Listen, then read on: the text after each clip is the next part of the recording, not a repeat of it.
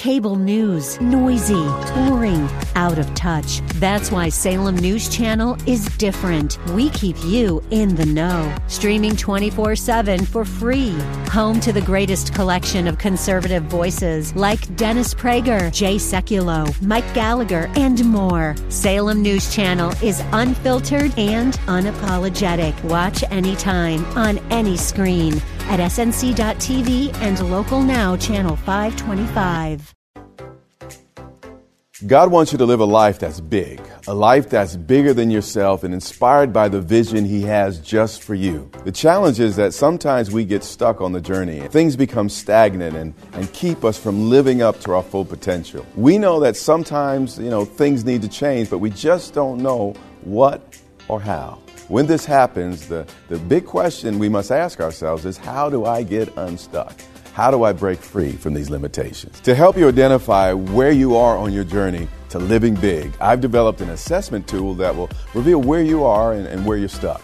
Based on your individual results, this tool will point you toward resources that are going to help you remove barriers and, and, and keep you moving forward. This assessment is completely free. Not only that, once you complete the assessment, you'll be directed to a page where you can claim a free copy of my brand new book, 120 Minutes to Live Big. Don't settle for mediocrity, live big. Let's get started by visiting canilivebig.com and let's visit it today. That's canilivebig.com. You were made to think big, do big, live big.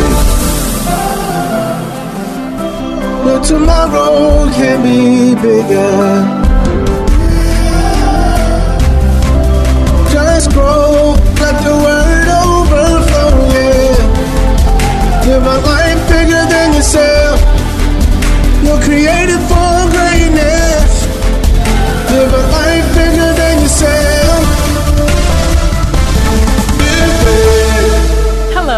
Welcome to Live Big with Dr. Derek Grier. We are so glad that you joined us today. We believe that the truth of God's Word will empower you to live a life so big that it impacts everyone and everything around you. As always, you can get this message and more at gracechurchva.org. Let's join Dr. Grier for today's Live Big message. Good morning, Grace. Let's open our Bibles to John 11. We're going to hit the ground running. Father, we thank you for the privilege of gathering around your word. Meet us in this next 30 to 45 minutes, Lord, and uh, talk to us.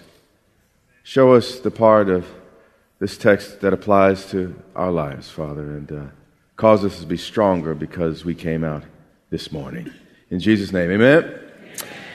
John chapter 11, beginning with the first verse. It's maybe about a year and a half ago that uh, I was in this portion of Scripture. We looked at some different things that we're going to look at today. But uh, typically, you know, when it's that short a time span between messages, you know, I say, Lord, are, are, you really sure about that? Am I, am I hearing you?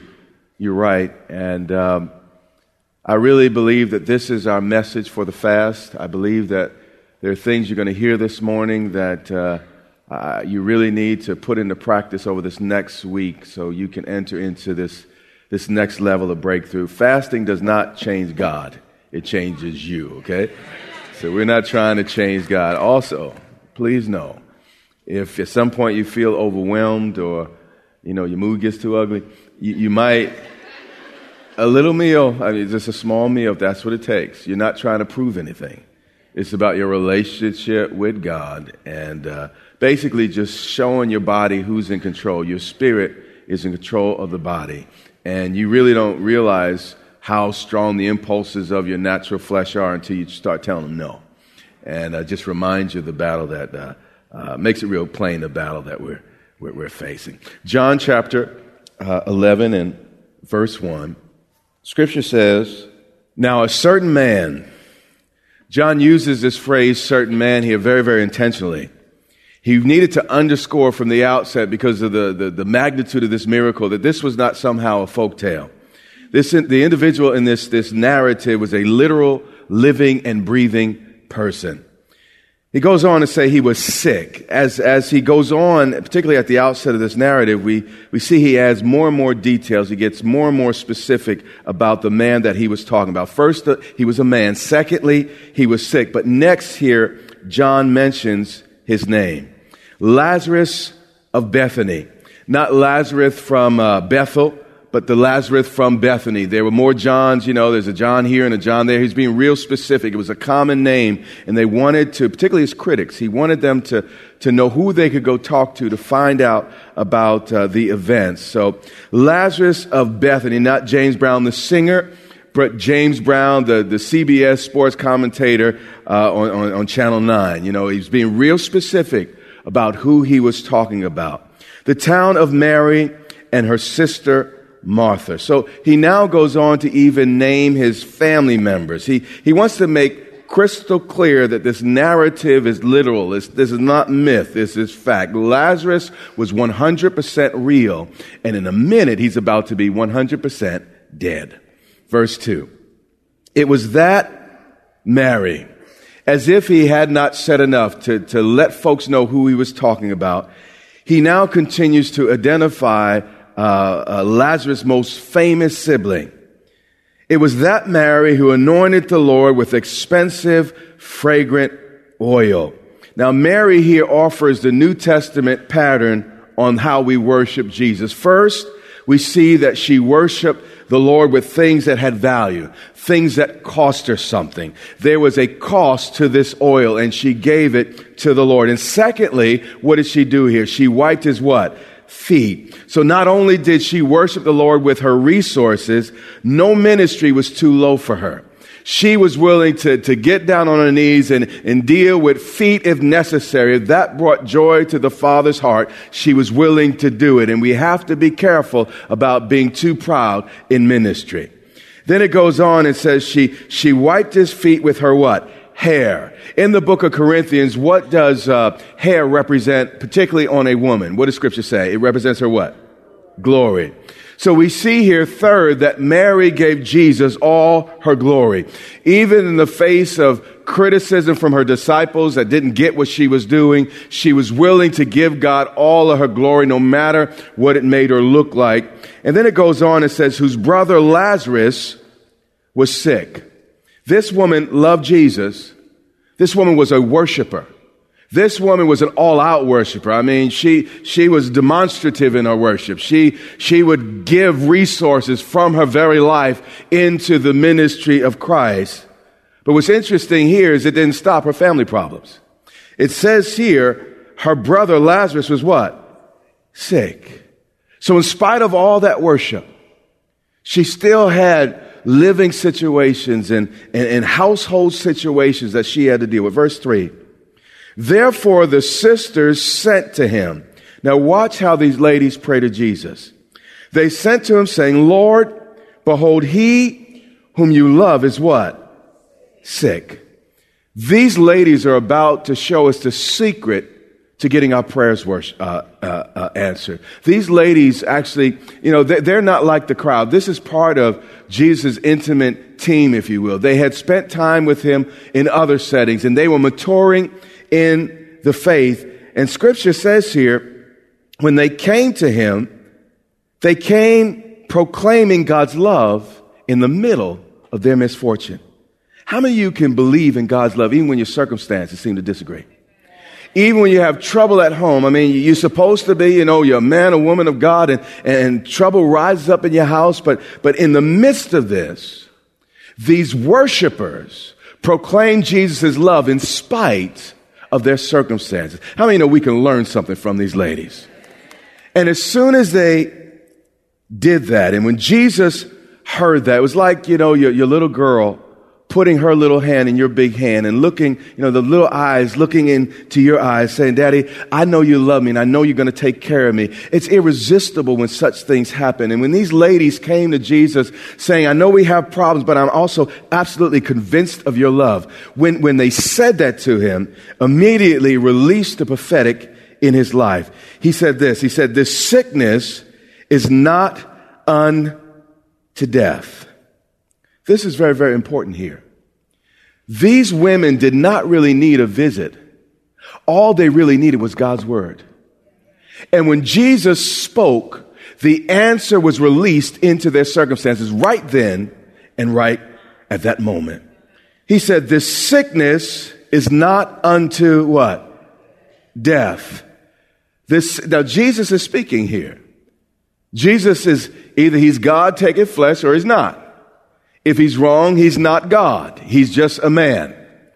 But he says here, this sickness is not unto what? Death. What is he saying? He's saying that this sickness will not just lead to death, but through death. You see, we can ask God for whatever we want, but God also reserves the right to answer in the way He wants. And in His wisdom, He decided that, you know what?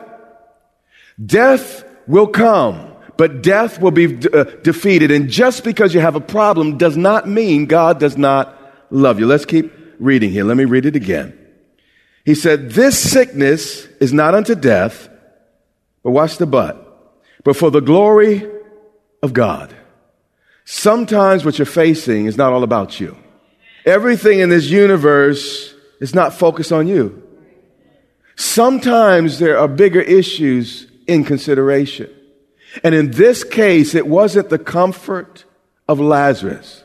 It wasn't the ease of Mary and Martha as much as the glory of their God. He said that the Son of God may be glorified through it. Now, the word glory literally here is the term weight, kabod or kabod in the Hebrew. And you know, lightweight problems are for lightweight worshipers. That's important to think about. But if you want to enter the heavyweight class, and these were heavyweight worshipers, these two ladies, you might have to face some world class heavyweight opponents in opposition. Now, in verse 5, scripture reiterates though the family had a crisis, God still loved them. Now, Jesus loved Martha and her sister and Lazarus. He loved them all. But it looks like an absolute contradiction. Lord, if you love me, why did you let this thing happen? Why did my brother die? Why did my mother die? Why did my father die? Why did that relationship die? If you love me, God, why did this thing happen? watch verse 6. Strange behavior here. When Jesus heard that he was sick, he stayed two more days in the place where he was. And if Jesus really loves us, why sometimes does he seem so far away from us?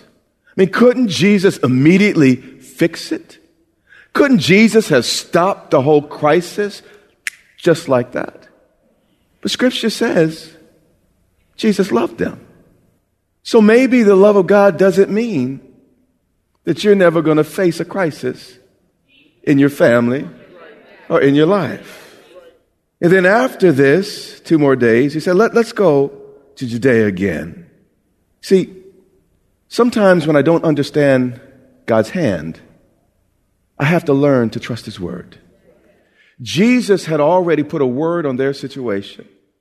And, and, a lot of us feel, you know, Jesus, if I could just feel your power, if I could just feel your goosebumps, if I could just feel you, somehow things would get better. But let me explain to you, and we've talked about this before. There was a crowd that was thronging Jesus, and, and the multitudes were actually feeling him and in God's immediate presence, but none of them got healed except that one woman that pressed through the crowd and touched the hem of his garment. Feeling Jesus is overrated. I love to feel the Lord. But you know what? I don't always just want to feel him. I need to hear him. I need him to speak into my situation his word. Imagine if all I do is feel God all day, but I don't know what to say. I don't know what to do. There are no miracles, nothing change. I just feel him. And a lot of times in church, all we want is a feeling. And we have lowered the bar. You know, feelings are great, but give me God's word because I could depend on that. Feelings come and feelings go. I have good days and sometimes, you know what, I don't feel so good other days. But God's word remains constant and the same. Verse 11. After that, Jesus said to them, our friend Lazarus sleeps, but I go to wake him up. It's important to see Christ as your Savior, but it's also important to see Christ as your leader. Followers follow their leaders. They imitate leaders. And you've heard said that imitation is the highest form of flattery, if you will. It, instead of sometimes, uh, I, I believe in worship and I am a worshiper, but you know what? I think sometimes more than just a hallelujah, God would rather you imitate Jesus just a little bit in your life and your living. Then add a hallelujah on top of that. A life of influence isn't achieved overnight. It is built through the consistent application of wisdom and hard work. Dr. Derek Grier's brand new book, 120 Minutes to Live Big, provides you with 120 bite sized nuggets of insight on practical topics such as marriage and finances, as well as wisdom for personal growth and leadership development. It will ask you penetrating questions to help you reflect and apply what you've learned. This book will stimulate self examination and provide fuel for personal transformation. The best thing about it, Dr. Grier is offering this book to you absolutely free. That's right, a free copy of 120 Minutes to Live Big, mailed to you as a gift. However, that's not all. You will also get 30 days access to Dr. Grier's Growth Lab, a program designed to help you grow from good to great, from mediocre to extraordinary. It's our prayer that this gift leaves you with a burning desire to be better and become everything God wants you to be. So, if you want to live a life that overflows and blesses others, this gift is for you. Claim your free book and get free 30 day access to Dr. Grier's Growth Lab. Simply visit dgmfree.com. You are listening to the Live Big broadcast with Dr. Derek Grier. Find out more about Dr. Grier, Grace Church, and today's teaching at gracechurchva.org. Let's get back to today's teaching. But as you read this, it's important to understand what Jesus was doing and why he did what he did so we can begin to live as he lived. He said, Lazarus sleeps. I go that I might wake him what up? Jesus spoke in the middle of this crisis the language of recovery and not death. He, he, he refused to get down into, you know, the, uh, you know, and then this is the way a lot of us pray, you know, Lord, I got this problem, I got that problem, and this is wrong. And all we do is harp on and focus on all day long what's wrong.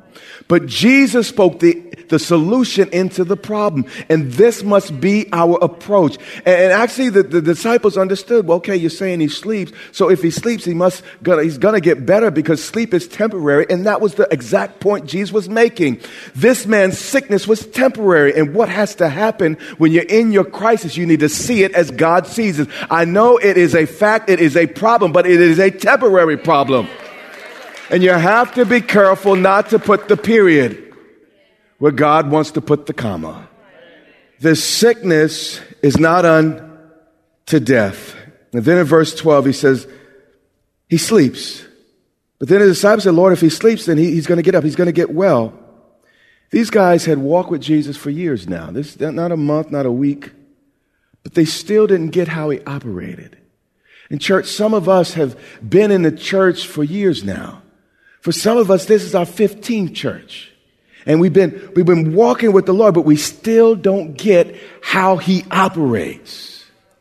It doesn't take faith to speak things that are. To say, you know, I'm, I'm sick, I'm troubled, I'm broke, I'm disgusted, I'm messed up. That, that takes no faith to say what is. But it takes faith to call things that are not as though they were. And Jesus, in his crisis, chose to speak his faith. What are you speaking in your crisis? It takes no faith. What's the point of church if you're like everybody else, just doing as everybody else does in their crisis? Can you speak an answer to a problem? Do you have genuine faith and say, you know what? This is just for a moment. Trouble can't last always. Yeah, a problem has come by my front door, but you know what? I'm going to send it to another address. You know, it can come, but it won't stay. I mean, can you look at your situation and tell it how it's going to end? I mean, he's the Alpha and the what? Omega. And if you serve the beginning and the end, you should be able to speak the end from the beginning in your situation if you truly know God and worship Him in your life. We have to learn how to operate like Jesus. You say your wife's going to leave you. Okay, what are you saying? She said that. What do you say? The doctor said you're dying. What are you saying? The bill collector said you're behind, but what are you saying? Do you hear me? It doesn't take faith to say what is. It takes faith to say the opposite. You've heard me say, you know, you know, a dead fish still goes with the flow, but it takes a living fish to swim against the currents up the river. And if all you're doing is going with the flow, you're dead while you're alive. When life is on the inside, there's a counter force. I know these are the facts, but here is the truth. Do you hear me? And you got to get stirred in your heart till you become like Jesus and and what seems to be permanent, you, you, you, you, you again, you, you put a comma where there was, that the devil's trying to put a period, and you speak things that are not as though they were. Verse 13. However, Jesus spoke of his death, meaning Jesus knew that he was dead. He knew what was going on. But they thought that he was speaking about taking rest in sleep. So Jesus had to now come down to their level, lest they misunderstood him completely and think that he was lying or, or misinformed. And, and here's the truth I know you can't talk to everybody on the same level. That's why some people, you know what, when you're in Christ, just avoid. You get some folks that can understand what you're saying about your situation. You hear me? But Jesus was strong and powerful, and he was able to even handle these disciples. But I don't want you to mishear what I'm saying to you because verse 14 is about to make a claim. Then Jesus said to them plainly, Lazarus is dead. Faith is not denying facts. If you think I said that, I didn't say that. Uh, faith, recognize, here's the facts, but here's the truth. Faith is belief in spite of facts. I know what they say. I know what the facts are, but here's what the Word of God says. Genuine faith is an upstream battle. That's why the Bible calls it the good fight of faith. But how many y'all fighting? Don't just lay down. When, when, when stuff happens, begin to speak the desired results according to God's word and watch his word come to pass. In verse 15, Jesus gets strange here. It almost seems like he's sadistic, masochistic, and um, just doesn't seem right. But you see, when you look at things from a human perspective, sometimes God looks mean. Sometimes he looks angry. Sometimes he looks uncaring. Jesus says, I'm glad. How's Jesus happy about? The death of someone he loved. What, what, what, what, what type of God is happy about such an event in somebody's life. This, this statement used to trouble me until I learned some things. You see, God is not a man. And he has the full perspective and full picture. See, if I was God as me, I would be depressed every day looking at the world and what people are doing, what kids are doing, what adults are doing. Man, I would just, man, I, I, I'd be a mess. You see, God sees, again, the end from the beginning. He sees everything all at the same time. He doesn't look to the future or look to the past. He sees it all simultaneously. And what God has done is He weighs our present struggle. He says, man, that's real. Oh, I, I know that hurts and I, I feel with you and I'm for you and I'm going to help you and, and I, I feel your pain. I sympathize with your pain, but, but I, I've also weighed your present pain. And when I weighed it against the future benefits, not only did it tip them, I mean, the future benefits were like this. And when I, when I took a look at it, are you hearing what I'm saying? I decided I wanted you to go through this so you can get to that. And it wasn't because I didn't care. It was because I did care. God sees and he knows. And what you're going through is for a moment. What you're feeling is real, but compared to the weight that God wants to bring in your direction, it's a small price. Romans 8 and 18 has helped me, and I like how the Holy Spirit inspired it. Paul said it this way For I consider. You see, what I consider doesn't really matter, it's what you consider. You know, what the Bible says doesn't matter until it gets in you. That Bible on your dresser, it, there's no value there. It's like, you know, a, a tomato seed. A tomato seed in the bag doesn't feed your family. It's when the seed gets into the soil that it grows and produces something that becomes beneficial. You've been listening to Live Big with Dr. Derek Grier, the radio broadcast ministry of Grace Church in Dumfries, Virginia. It is our sincere prayer that you are blessed and empowered to live big. Listen to this message and much more from Dr. Grier for free at gracechurchva.org. We also invite you to join Dr. Grier and the Grace Church family here in Dumfries, Virginia, not far from Quantico Marine Base. We would love to meet you and have you join us for worship, teaching, and fellowship every Sunday and Wednesday. Get directions, service times, and much more at gracechurchva.org. That's our time for today. Join us weekdays at this time for the teaching ministry of Dr. Derek Grier. And remember, until next time, live big.